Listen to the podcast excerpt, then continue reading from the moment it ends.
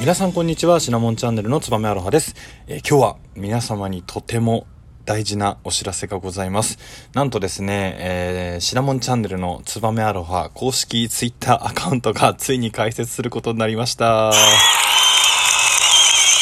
いやー、苦節2ヶ月 ?3 ヶ月なかったですけれども、今更ツイッターかよっていうようなところなんですけれども、まあこれ前ですね、ラジオでも紹介させていただいた、2021年東京円プロジェクト。この円はツバメの、ツバメで円ですね。円プロジェクト in 東京ドームのエンバサダーにですね、このシナモンチャンネルツバメアロハはです、拝命をさせていただきまして、実際につい先日、活動が開始をしたところでございます。なのでまあそれを記念してですね、ちょっとツイッターでも、えー、広報活動をしてみようかかなということで、えー、ツイッターを開設させていただきました。ぜひお聞きの方はですね、えー、名前はツバメアロハアットシナモンチャンネルでやっておりますので、ぜひフォローをいただけますと嬉しいです。で、あの、ヤクルトの専用アカウントにしたいなというふうには思ってはいるんですけれども、まあ他のこともなんかできてくれば、えー、させていただきたいと思っております。で、またですね、このエンバサダーにお前なったのかと いうふうに、えー、思われてる方、今気づいた方はですね、ぜひあの、過去の投稿、ラジオトークの投稿のところに、えー、エンバサダーとは何だというような皆さんにご報告っていうような形で、えー、投稿させていただいておりますので、そちらで聞いてください。で、それに応じてですね、ぜひこの、えー、シナモンチャンネルの登録者数とかですね、聞いていただく方も、えー、増えていってくれればなと、ちょっと、何ですか、えー、ひねくれたうがったわかんないですけれども、あの思いでいます。で、まあ、えー、先日ですね、このエンプロジェクトの、えー、任命式というかですね、えー、というものがありました。えー、実はまあ、サプライズというかですね、エンバサダーの名刺もいただいたりとか、あとは、えー、任命書をいただいたりとかっていうのでですね、これツイッターにあの載せさせていただいてるんですけれども、まあ、なかなか、えー、サプライズだったかなというふうに思っています。まあ、サプライズであり、あ、今後ちょっとちゃんとやんなきゃいけないんだなっていうのを実感できましたし、まあ、これをきっかけにですね、僕あの、がっつりヤクルトファンの友達って今まで出会ったことがないんですよね。なかなかね、そもそも少数民族なので、この広い東京、まあ、ないし日本にいるとですね、なかなか出会わないんですけれども、えー、そういったまあ方々と交流が深められるっていうので、なかなか言っても野球観戦しながら知らない人とその後仲良くなるっていうの、僕人見知りなのもあるかもしれないんですけど、できないんですよね。でもあの、感じたのは、まあ皆さんあの人見知りとか言いつつも、結構こう、自分で、あの、お話しすることは大好きとか、えエンジンかかるとめちゃくちゃ速度上がってるっていうようなところが、ヤクルトファンの特徴なのかなというふうに思ったりはしたので、まあそういったところでですね、えー、ヤクルトファンと仲良くしていきたいなというふうに思っています。で、まあ今日投稿し、えー、している日はですね、6月25日の金曜日かと思うんですけれども、実はまあエンバサダーになったからというわけではないんですが、まあかねてよりですね、えー、ずっと楽しみにしていた6月25日のジャイアンツ戦、読売ジャイアンツ戦ですね、今日ですね、えー、私午後、午後というか夜ですね、見に行きます。何ヶ月前くらいに撮ったんだろうな？1ヶ月とか1ヶ月半前くらいに撮った、まあ、カードで、まあ、その後発表になったんですけれども、実はまあ、この、え、ヤクルトスワローズと読売ジャイアンツの試合、東京シリーズ2021ということでですね、え、この東京シリーズっていうのは、まあ、読売ジャイアンツも、まあ、我が東京ヤクルトスワローズもですね、東京に本拠地を置くチームとして、まあ、共同開催をしているんですね。で、野球を通じて東京のスポーツシーンを盛り上げるために、2015年に始まった企画みたいです。なんかもともと、まあ、ジャイアンツは違うと思うんですけど、えー、ヤクルトスワローズ側としてはもう非常にジャイアンツをライバル視して今まで来ました。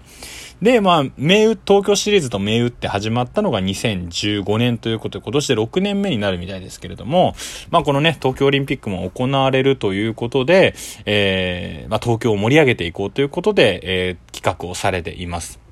まあ、全然まあ話が違うんですけれども、先日、えー、神宮の絵画館の前ですかね、あの国会議事堂みたいなところの前に行った時にはもうすでに、えー、オリンピックの資材と見られる荷物であったりとか、あとプレハブ小屋みたいのが立ってたりして、ああ、もう本当にあと1ヶ月後にオリンピックが始まるんだなっていうのが神宮外苑あたりだとですね、とても感じることができます。で、話戻ってですね、この東京シリーズ何をするんだということで、あの、ヤクルトスワローズ円プロジェクトでも使う、あの、緑色、あの、レタス色と僕は呼んでますけれども、レタス色の、まあ、ユニフォームを着てですね、そのレタス色のユニフォームは胸に東京ってデカデカと入っているので、まあ、東京のチームだと。で、読売ジャイアンツのビジターユニフォームっていうのも実は胸に東京っていう風に書いてあるので、まあ、お互い東京をかけてですね、えー、戦うということで、ヤクルトはこの3連戦は25、26、27の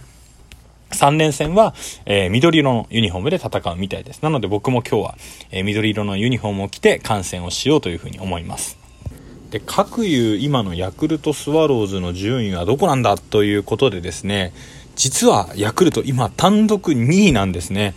なんかあの、僕のね、これを聞いていただいてる、まあ、リアルなあの友達とかですね、ヤクルト弱いイメージあるとは思うんですけれども、実はヤクルト今2位ということで、えー、3位の読売ジャイアンツとはですね、0.5ゲーム差。なので、えー、この直接対決で、まあ、今日仮に負けてしまうと、えー、ジャイアンツが2位、ヤクルトが3位の0.5ゲーム差ということで、すぐにひっくり返されてしまうポジションではあるものの、2位と3位のバチバチの面白い対決になっています。で、1個上のですね、阪神タイガースとは5ゲーム差ということでですね、実は阪神、今貯金が20あるんですね。えー、勝ちが42で、負けが22。で、ヤクルトスワローズは勝ちが35で、負けが25ということで、ヤクルトスワローズも貯金が2桁、10あるんですが、その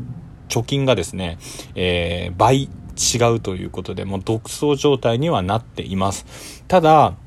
まあ、この状況、大体ですね、このゲーム差3を縮めるのに1ヶ月必要っていうふうに言われていて、実はまあ今後ですね、えー、来月の中旬になるとオリンピックが開催されるということでお休みになったりするので、まだまだ、えー、逆転の可能性っていうのは大いに残ってます。あと、半分強くらいですかね、えー、試合は残ってるので、まだまだヤクルトの可能性っていうのは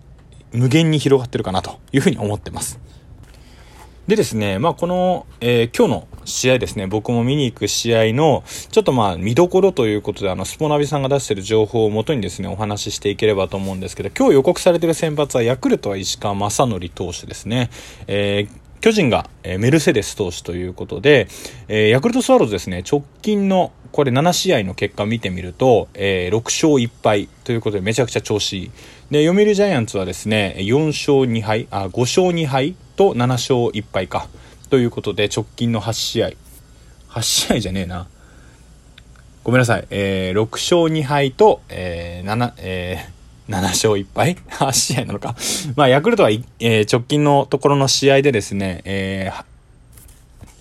直近7試合で1試合しか負けてないと。で、読売ジャイアンツは直近7試合で2試合負けてるということで、まあお互い勝ち越してるんですよね。で、ヤクルトの石川はですね、えっと、6月の、えー、今のところ3試合で防御率1.59ってめちゃくちゃ調子がいいんですよね。なので、えー、石川は3連勝中。で、このメルセデスが、えー、2連勝中かな。えー、2連勝じゃないか、えー、6月の18日の阪神戦で、えー、2回6失点をしてるので、え、直近のところでちょっと荒れてると。いうようなところで、まあ、投手だけ見てみると、石川さんの調子がいいんでですね、えー、軍配上がるかなとは思うんですが、えー、読売ジャイアンツがですね、まあ、丸選手っていうのが6月18日から1軍復帰してきてるんですよね。で、ここ最近めちゃくちゃ打っててですね、まあ、打ってるなっていうイメージはあったものの、このスポナビさんの情報を見てみると、えー、5試合で打率5割2分9厘。なんで、えー、2回に1回はヒットか何かしら打ってると。で、4本塁打ということでですね、ほぼ1試合に1本、えー、ホームランを打ってるということで、めちゃくちゃ調子がいいんですね。なので、まあそういったところで、読売ジャイアンツの打線をいかに封じるかっていうところがですね、今回は鍵になってくるのかなというふうに思っています。まあなかなか面白い東京シリーズの第一戦としてはですね、えー、面白いメンツになってるかなと思うので、ぜひ注目していきたいというふうに思います。で、今までですね、このシナモンチャンネルっていうのは、えー、政治経済をはじめとした僕の好きなことを話すっていうのがコンセプトだったんですね。なんで政治経済の話、ニュースを中心にですね、ヤクルトスワローズのことであったりとか、あとはもうディズニーが大好きなんで、ディズニーの豆知識とか話してきたんですけれども、まあ、エンバサダーに就任したわけじゃないですが、ヤクルトのコンテンツが今後多くなってくるかももしれませんということで、ぜひ皆さんですね、あのー、このチャンネルいいと思った方は、フォローであったりとか、あと実はフォローしなくてもいいねを押せる機能があるみたいなので、えー、ぜひですね、えー、このチャンネルをフォローしていただけると嬉しいです。ありがとうございました。